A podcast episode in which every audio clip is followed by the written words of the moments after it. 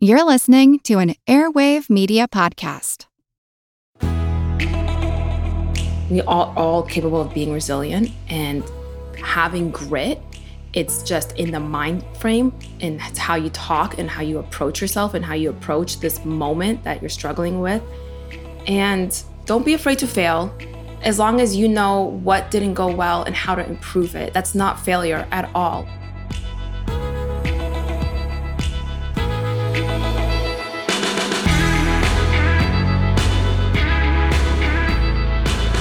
To the self made and the self sufficient, our partner, Edelman Financial Engines, can tailor investment solutions for the wealth that you're building.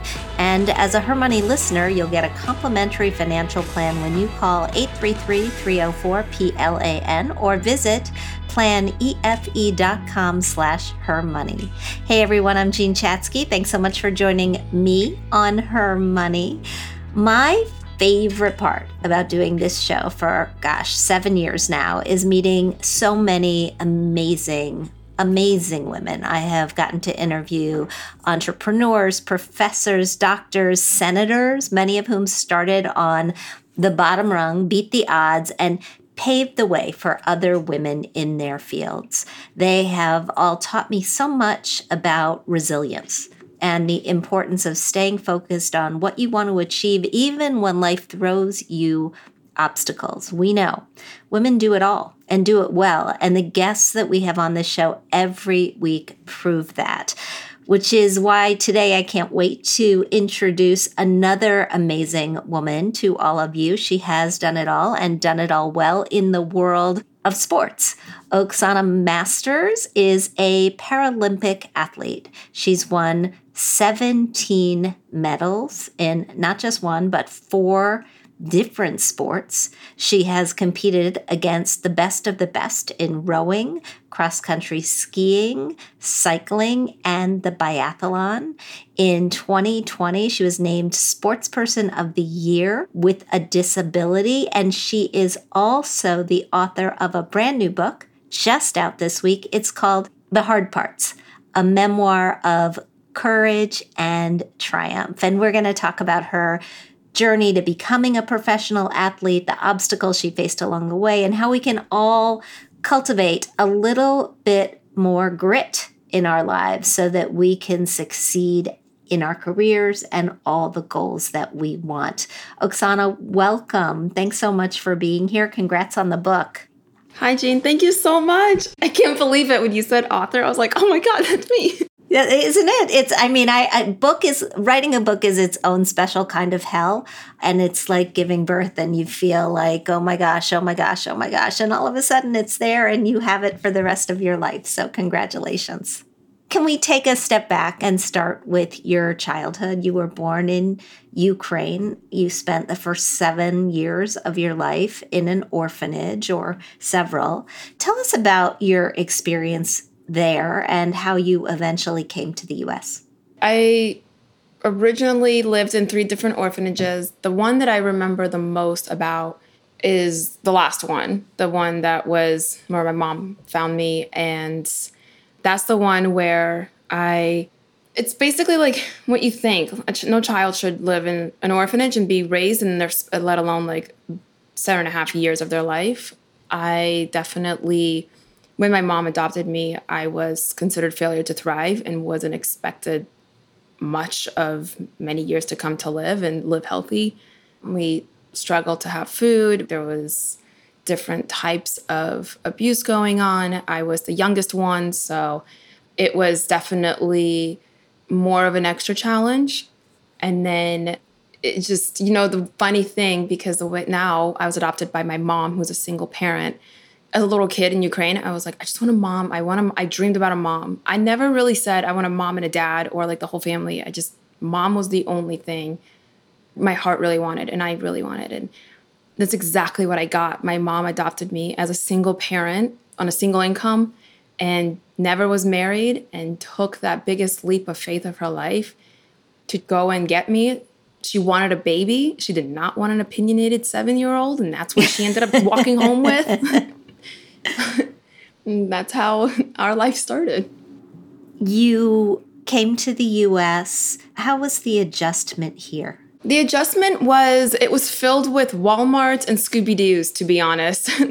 Learning English from Scooby Doo movies and my first experience because we struggled with the jet lag and the time changes. We were both up, and the only thing that's open 24 7 in the middle of the night when you can't sleep, my mom thought of Walmart, and we went there. And oh my gosh, I have never seen so much bright light and color before in my life in a building because where I came from, it was my mom, the day she was coming to get me, it was freezing. We didn't have heaters in the building and it was winter and there were women chipping away ice on the floor and you could see your breath. And then all of a sudden you're in this building and there's food that is literally you can just grab and touch and it's just sitting there and it's a lot of it and colors and the lights and it was definitely an experience and a different culture shock for sure especially coming from like an orphanage where you don't really get out much. But it was also exciting and then also hard, the adjustment, because of the things I experienced as a kid. Going to sleep in a warm bed and in a warm house and with toys, it made me uncomfortable. I didn't know how to because it wasn't my familiar, it wasn't my normalcy. And but it was amazing. My mom, oh my gosh, I I'm so grateful and thankful that my mom was willing to fight that two year battle to get me. You found your way to sports the age of 13 when you tried rowing for the first time. Tell us about what was going through your mind. And for those people in my audience who don't really know you or your limitations, disabilities, tell us a little bit more about you and what you experienced in coming to sports? Yeah, so I now I'm an athlete for Team USA and compete in the Paralympics, but what got me to that is because uh, I mean, it's so funny. It's like saying like I always like think I'm like, oh, it's so funny to say like, oh, well, it took me to like have both of my leg amputations to get into sports and be an athlete. But when I was born in Ukraine, my birth defects, I was born with my legs, but I had a whole slew of things, including my hair won't curl too. On top of all the dis- like, I don't. It's not a disability, but it won't curl.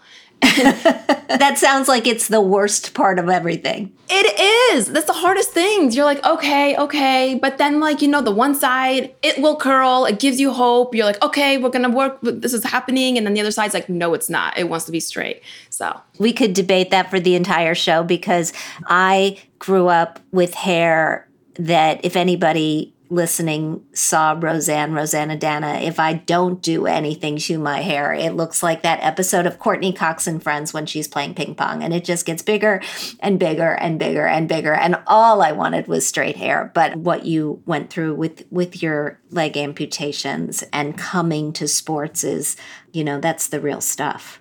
Yeah. So when I started rowing, first I didn't want to do rowing and I didn't want to do it because the way it was presented to me was adapted rowing. And just because so at that time I was missing I had one leg amputated and above the knee and I still had my right real leg. It was deformed and when I say deformed it was missing the main weight bearing bones.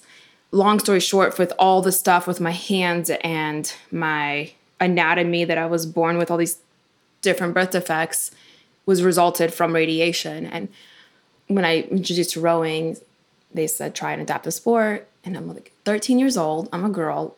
This point, I think I have the world figured out because no one can tell you anything when you're 13. And I didn't like it because it clumped me into a specific group just because of my prosthetic leg.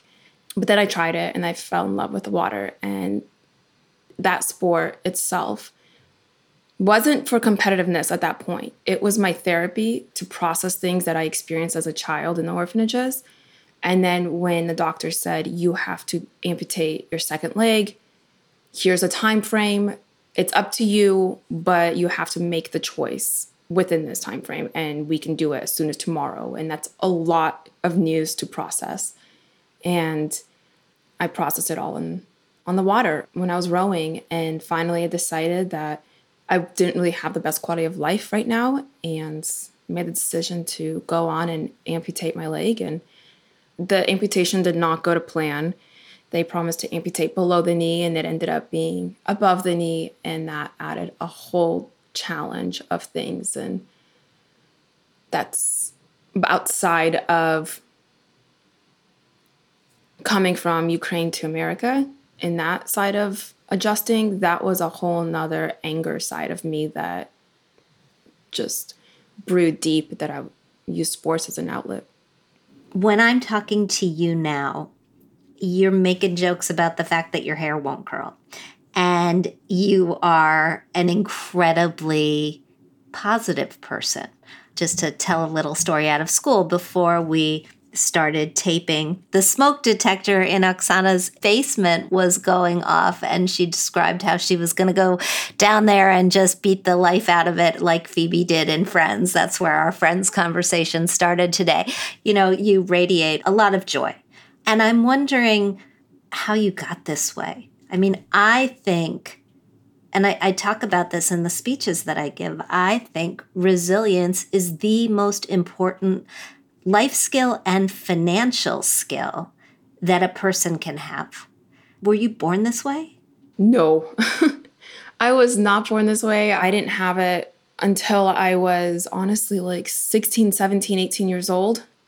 What I realized at that time is how I I'm not a positive person. I'm positive to my friends. I radiate this to my friends and everyone else, but behind closed doors and in the mirror, I was the meanest person to myself I did not like what I saw in the mirror and talked, thought very negatively, and kind of was falling into what allowing outside noises like society who's determining what I can and can't do because I'm missing my legs, or oh my gosh, she's gonna need all this help and therapy from the trauma you experience, and just determining so much for you.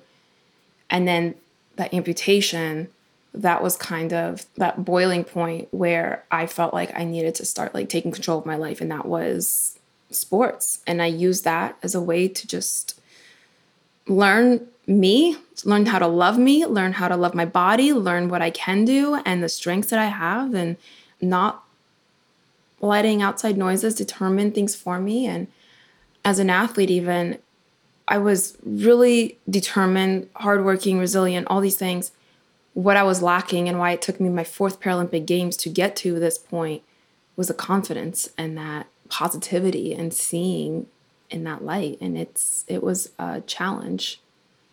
What happened at those fourth Paralympic Games that finally flipped the switch for you? And what is it about sports I think back to those early Nike ads, the Just Do It ads, where they put those young girls front and center, and the body of research that shows us that young women who play sports do better in life, in their careers, in school. So you can take those in, in whatever order you like. I didn't see myself as an athlete, first of all, at all. So I didn't really identify or really look into sports. But you did mention the Nike ads, and one of the favorite things that Nike has also saying is like, if you have a body, you're an athlete. And that's something I did not really realize my body can be athletic, and I am an athlete and can be an athlete. When you're on the start line, it's funny how all of a sudden you have all these insecurities and all this kind of stuff, and then all of a sudden the clock goes. I this, I love that sound and I live for that sound, and then you just go and you react and you're in the moment. You can't focus on anything else. You can't focus about the outside world. You're in the moment and locked in and an autopilot from all the training, and you're just flowing. And that's where I do all my processing from my childhood and think about things. But in 2018, in the Winter Paralympic Games, that was the fourth games I was going in. And the first time I actually had my first time I had sponsors, the first time I actually believed in myself I can be a gold medalist because up to that point, I was second or third best. I was never able to get to that top step. And honestly, it's because I didn't believe myself and I doubted myself. And then everything just started lining up and I felt so ready. And I knew this was going to be finally, I believed I was capable and worthy of becoming a gold medalist until I'm a klutz. With if I had legs or not, I'm just born to be a klutz. But what happened leading in is three weeks out, I ended up falling and breaking my elbow. And a lot of doctors said I would not be able to go to the games. My journey stops there.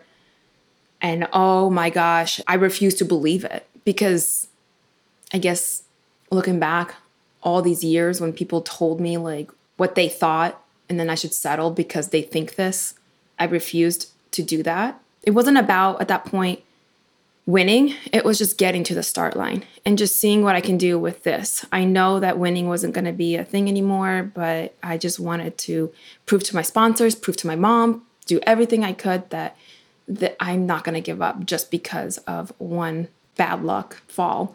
Exactly. Because I was determined to get a mimosa. Well, you put a pin in that thought for one second. I am going to take a quick break and then we're going to come back and tell everybody not just what happened at those games, but also your advice for how the rest of us can harness our own resilience. And because this is a money show, I, I want to talk about the money. I want to talk about your sponsors and what that's felt like to turn this into a, a career that pays. But before we do that, we're going to remind everybody that this show and these conversations are brought to you by our sponsor, Edelman Financial Engines. EFE can tailor investment solutions for the wealth that you are building and growing and protecting. Their investment management approach, it's based on Nobel Prize winning research and their planners don't sell products to earn commissions, period. So, no matter where you're going next, it's a smart move to see how they can help you get there. The way to do that is to go to planefe.com slash hermoney or pick up the phone and call 833 304 PLAN. I am talking with Oksana Masters. She is a 17 time Paralympic medalist, a new author, a brand new author. Her book is called The Hard Parts, a memoir of courage and triumph. So let's talk about what happened in those games. You were going to get to the start line so that you could get a mimosa. Um, which is a very appropriate goal in my book. What happened? I actually didn't even know if I was going to be able to start and line up on the start line the day before the race. And I did. I had an incredible, incredible support team. And long story short, I ended up going home with two gold medals, two silver, and a bronze medal. And it was not at all anything I could have dreamed of. And honestly, it was because of my incredible, incredible support team that I had and the entire Team USA staff there. And because of the resilience that lies in you. How do we get some of this? If you were giving advice to somebody who's going through a rough patch in their own life or their own finances, and they need to be a little more resilient, they need to harness a little more grit, what would you tell them? I would say something that I'm told myself over and over in this moment, in this hard part that you're in, this moment in your life where you're struggling, it is not going to be your forever. It's going to get easier, it's going to get better. And to just every single day control the things you can control and focus on the things that are going to make a positive impact for your tomorrow, not just focusing on the bad. We are all capable of being resilient and having grit. It's just in the mind frame and how you talk and how you approach yourself and how you approach this moment that you're struggling with. And don't be afraid to fail as long as you know what didn't go well and how to improve it. That's not failure at all. And you can do something every single day that's going to help you get better and achieve your goal. And it's totally mindset because in my third Paralympic Games in Sochi, I ran out of money and I was living out of a car. And what a lot of people didn't realize is this happens often with Paralympic athletes. I, th- I didn't have sponsors at that point. You're basically paying to be more of an athlete at that time, and I was paying to be an athlete and compete. I felt trapped. I felt like I couldn't get out of it. There's no way in the world. And it's me looking at where I am now and in that moment. And it's because I didn't choose to just live in that moment and feel trapped and focus on being in this hard moment. And made plans and kept and having my why and being motivated and staying hungry not being afraid to pivot and adjust when your path that you're on gets totally derailed and you have to start all over. And there's beauty in that and there's strength in it and there's a lot of power in it. It's also easier said than done. No but i think it's a muscle I think it's a bit of a muscle, and you gotta, if it doesn't work today, you try it again tomorrow. And I think the process that you went through where you figured out that you could shut out the negative voice in your head while you were on the water was probably a big turning point. That for those of us, and many women are like this, I'm certainly like this, we have these negative radios in our head. We've got to figure out some way to convince them that they're wrong, but that's long term. In the moment, we got to figure out some way to turn them off. I think it's really important to celebrate the things that are going well in those moments, not just focusing on, oh my gosh, I didn't achieve this, I didn't get this done today. I think women in general don't allow, I feel like this as a female maybe, but I don't celebrate my accomplishments, my achievements, or things that like I did well a lot. I'm focused on like the next, but don't be afraid to celebrate that thing that that's even as a small thing today, like anything. Yeah. Checked off the laundry. I finally got that done. It was there for three weeks. Not gonna see that pile anymore. And just like how that makes you feel good and apply that to and there's no perfect timeline to it. No, no, there definitely isn't. Now that the money has come or started to come, how are you handling that? What is your financial life plan? I'm in an interesting spot because it's kind of a little bit of like those memories from the orphanages creep up sometimes and i'm afraid like i hoard food like nobody's business because i'm ready for that day in case i never have it and it's the same with money right now. I'm not that I'm hoarding it, but I am so fearful of going back to losing everything and going back to living in my car and in those moments because as a Paralympic athlete, it is challenging and I'm a klutz and I'm overcoming an injury right now. So I missed a whole season. But I am learning how to set myself up to be a, a financially more like knowledgeable on how to help myself in the future, whether when sports, specifically when sports is done, because I'm human. There is a time limit to like being an athlete at that level. And I'm so lucky to be able to have the partners now that I have that are seeing worth in women and women in adaptive sports and investing in us because that's helping my sport, people with disabilities, and just society see how resilient we all are and what resiliency looks like. And my goal is to help bring awareness to it so more athletes, Paralympic athletes, get the opportunities to have that support. No, it's fantastic. And I think you have a platform and you're going to use that platform, you know, to help others, but also to support yourself long term, which is fantastic. What comes next for you? And as we wrap this up, where can our listeners find out more about you? What comes next is the launching of my memoir, The Hard Parts Story of Courage and Triumph. And where they can find that and follow my journey is at oksanamastersusa.com or social media, just Oksana Masters, Instagram. But yeah, the memoirs, my passion right now. I'm training right now for the Paralympic Games, but I really am hoping people. I don't want people necessarily to read about and learn about me. I hope when people read this book and they just feel empowered and 10 feet taller and ready to overcome their hard moment that they're in and realize this isn't my forever and it's going to get easier and you can rewrite your own story I think that they will. Just listening to you for the last 30 minutes, I think they absolutely will. Oksana, thank you so much for being with us today. This was a pleasure. Thank you so much, Jean, for having me. Of course.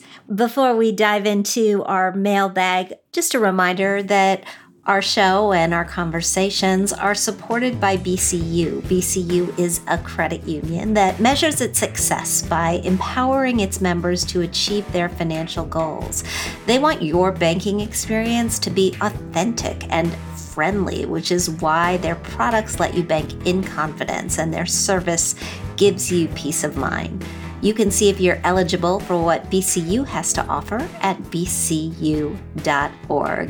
Catherine Tuggle is joining me for our mailbag. Hey, Catherine. Hey, Jean. That was such an inspirational chat. I'm so glad that she was able to join us. Yeah, absolutely. And I do think, I mean, I said this while I was talking to her, but I have been incorporating resilience into the talks that I give throughout the pandemic, but also uh, for years before. I, I, had done a piece of research that found that resilience was one of those life skills that actually enables people to succeed in all sorts of economies, along with things like optimism and gratitude. And some people are born with more of it than others, but it's cultivatable. You can learn it. And her instructions for learning it were right on. You control what you can control, and you figure out a way to let the other stuff go. Yeah. Yeah. And I feel like for people who have a physical constraint, it is such a unique struggle. Those of us who have able bodies, I think it's very hard to conceive of. And the whole time she was talking, I was thinking, like, people who live in chronic pain and people who have disabilities, like we see you, you know, and I, I think that that is such a part of this struggle is being seen and feeling worthy and knowing that other people understand what you're going through. Yeah. Or if not, understand because I don't know if it's possible to completely understand. I don't know that I could ever understand what it's like to have a physical disability like she has, right? I mean, I yeah, I, understand was the wrong word. I think, but empathize, respect. right? Yeah, I, respect is a better word. Yeah, mm-hmm. yeah. I think appreciate and give you the floor when we can. Yeah, absolutely. And it's a financial issue, right? The Americans with Disabilities Act exists for a very big financial reason. We know that people with disabilities often struggle financially because they don't get the jobs and they don't have the opportunities to build the same financial security.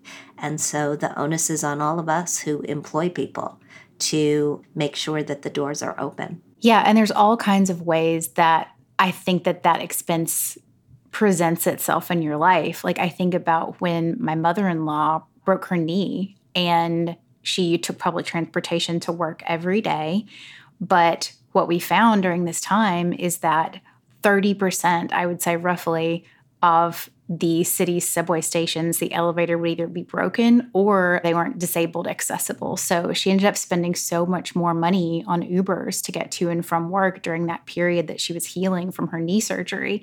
But this is the kind of thing that people who have a disability deal with every single day. Yeah, such a good point clearly we have a lot of work to do. But I yes. enjoyed talking to Oksana and I enjoyed her telling us. We asked, she spells her name like Oksana Bayul, the figure skater. But as she said, if you're Ukrainian, it's Oksana. And if you're Russian, it's Oksana. So we learned something new too. Yes, yeah, definitely. Let's take a couple of questions. Yeah, well, the first item out of our mailbag today is not a question. It is a, a very nice message from Dr. Laura Sinnott, an audiologist. She writes Hello, Her Money team. I am late to the financial planning world. I am 43, but I've finally started listening to and learning from your podcast for almost two years now. I feel like it's the best source of information between the advice Jean and her team provides, as well as the guests. The latest show that I listened to was with Joy Altimare. What an inspiring woman. During Mailbag, Jean gave some advice about health and finances. She pointed out that if we visit the dentist regularly, we can save money and discomfort down the road on expensive issues that arise without preventative care. She mentioned vision visits as well. I just wanted to point out that hearing health, which is often sidelined and ignored, is another part of preventative health that can save thousands of dollars down the road. Unfortunately, preventative hearing health is usually not covered by insurance, no surprise, but visits can be like dental cleanings 100 to $200 for hearing evaluations, and most importantly, education about how to prevent hearing loss and hearing disorders. Hearing loss is a modifiable risk factor for slowing down dementia. Hearing aids can cost 4 to $10,000 for a pair. Over the counter hearing aids have promise, as most are $1,000 or less, but navigating the over the counter hearing aid world is tricky, and some can even make your hearing worse. And still, no hearing aid ever brings your hearing back to normal. Preventing hearing loss and hearing issues is by far the best approach. Anyway, this is the first time I was ever listening and thought, oh, she's missing something. So I wanted to bring it to your attention. Thank you so much. Thank you so much, Laura, and thanks for writing. So you're not off the hook because I don't think we've ever written about the steps that you need to take in order to prevent hearing loss and make it a less expensive problem down the road. So, a member of our team is going to reach out to get your top five tips for that. And you can look forward to reading about it in a future Her Money article and hearing about it in a future Thrive segment on the podcast. So, thanks for doing our work for us and teeing up this important topic. I appreciate it. Yeah, I love it. And you can tell me, Laura, if this is actually accurate. But my husband and I, when we watch TV, we'll often have the subtitles on. And I feel like this enables us to listen at a lower volume. So I have always felt like maybe this was an advantage rather than cranking up the volume to hear something subtle. We're actually just keeping it low at all times. So you can tell me if I got that one right. we only have the subtitles on when we're watching something foreign, but also the dramas from Britain. Mm-hmm. Sometimes the accents are so thick that I can't, they're Scottish or they're Welsh, and I can't quite get all the words. So we always have the subtitles on for that, and it is a huge, huge help. Yes. Yeah, I, I do that all the time with stuff out of England or Wales or Scotland. Our next question in the mailbag today comes to us from Sarah. She writes Hi, Jean. I quit my full time job last summer and I'm now freelancing part time. I'm considering setting up a solo 401k for retirement. My husband's an attorney and his salary is above the Roth IRA income limits, so we can't contribute to one. Am I restricted from having a solo Roth 401k because of my husband's higher income? He says I have to set up a traditional solo 401k, but I'm confused if the no income limitations applies to married couples. Any advice and information on solo 401ks would be appreciated. Thank you. So, Sarah, I did not know the answer to this one off the top of my head. So, we reached out and got some advice from Sarah Sprague Gerber. She is a certified financial planner with Momentum Financial Planning. And basically, we learned that you're right. There are no income limitations when it comes to making Roth contributions to a solo 401k. It's very similar to the way that a Roth 401k would operate at any other company. When you set up a solo 401k, you as the employer can elect to allow both traditional pre tax and Roth contributions for yourself as the employee. You can also contribute to the same 401k, the same solo 401k as the employer. And those contributions have to be pre tax, but it enables you to double up on contributions for yourself. Now, one thing that you do want to know is that not all financial institutions that offer solo 401ks offer the Roth option. So you're going to want to make sure that you do your homework before you go on and open one up. And you're right, there are income limitations for a plain old Roth IRA. And these are totally separate. For married couples who are filing jointly, the income limit for a Roth IRA for 2023 is 228 $1,000 and the income limit to make a full contribution is $218,000. So in between that $218,000 and the 228, the amount that you're able to contribute starts to phase back. Assuming that you are above that limit, if you want to stay simple, you could contribute to a traditional IRA without taking the deduction and later convert that money to a Roth IRA, which is essentially what we call a backdoor Roth. You could also think about setting up a SEP IRA, which uh, allows you to make a bigger contribution than you can to a traditional IRA or a Roth IRA. It really depends on how you structured your business, whether or not you have employees. You're going to want to talk to your accountant before you do that. But I hope that this information is helpful. I want to say thank you to both Sarahs, Sarah who wrote us the letter, and Sarah Sprague Gerber for help with the advice. Amazing. Thank you so much, Jean, for the great insight. Thanks, Catherine. And in today's Thrive, the housing market has been a bit of a roller coaster this past year. And even though mortgage rates have cooled a little bit recently, we are still seeing high housing prices, and tight supply. You might be wondering if now's the right time to buy a house or if you should just wait for prices to drop. The thing is, timing the housing market can be just as tricky as timing the stock market. That's why your decision to buy should be less about the overall economy and more about your personal economy, your income, your debt, your goals. They all take precedence. At Her Money, we've got a checklist of everything you should think about before putting an offer on a house, and I wanted to share just a few of those tips with you right now. First, set up your budget. You can enter your income, debts, and credit score into an online housing affordability calculator to determine the overall price you can afford in your area, the down payment, the monthly mortgage, the cost of insurance. There are many of these calculators on the website. Next, do your research. Websites like Realtor and Zillow.com publish reports and housing forecasts for different regions, you want to read them to get a better sense of what's a good deal in your area. And when it comes to looking at specific houses, you could find some hidden gems by expanding your horizons and your toolbox. Finally, if you are stressed and you're feeling regret that you were not able to buy a house earlier, take a look at the bigger picture. Yes, mortgage rates right now are higher than they were, and it can feel disheartening to think that you missed the train. But if you look back to the 90s or earlier, the rates that we're seeing now were actually pretty good, and people back then were still able to buy homes, pay off mortgages, and live their lives if you couldn't afford to buy a house a couple of years ago, but you can now, then now is the best time to start thinking about doing it. What matters most is your individual financial situation. Don't let the headlines stress you out. Thanks so much for joining me today on Her Money. Thanks to Oksana for sharing her amazing story of grit and resilience and showing us how we can be more resilient in our own lives. If you like what you hear, please subscribe to our show at Apple Podcasts. Leave us a review. We love hearing what you think. We'd like to thank our sponsors, Edelman Financial Engines and BCU.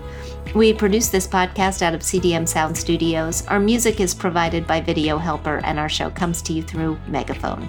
Thank you so much for joining us, and we'll talk soon.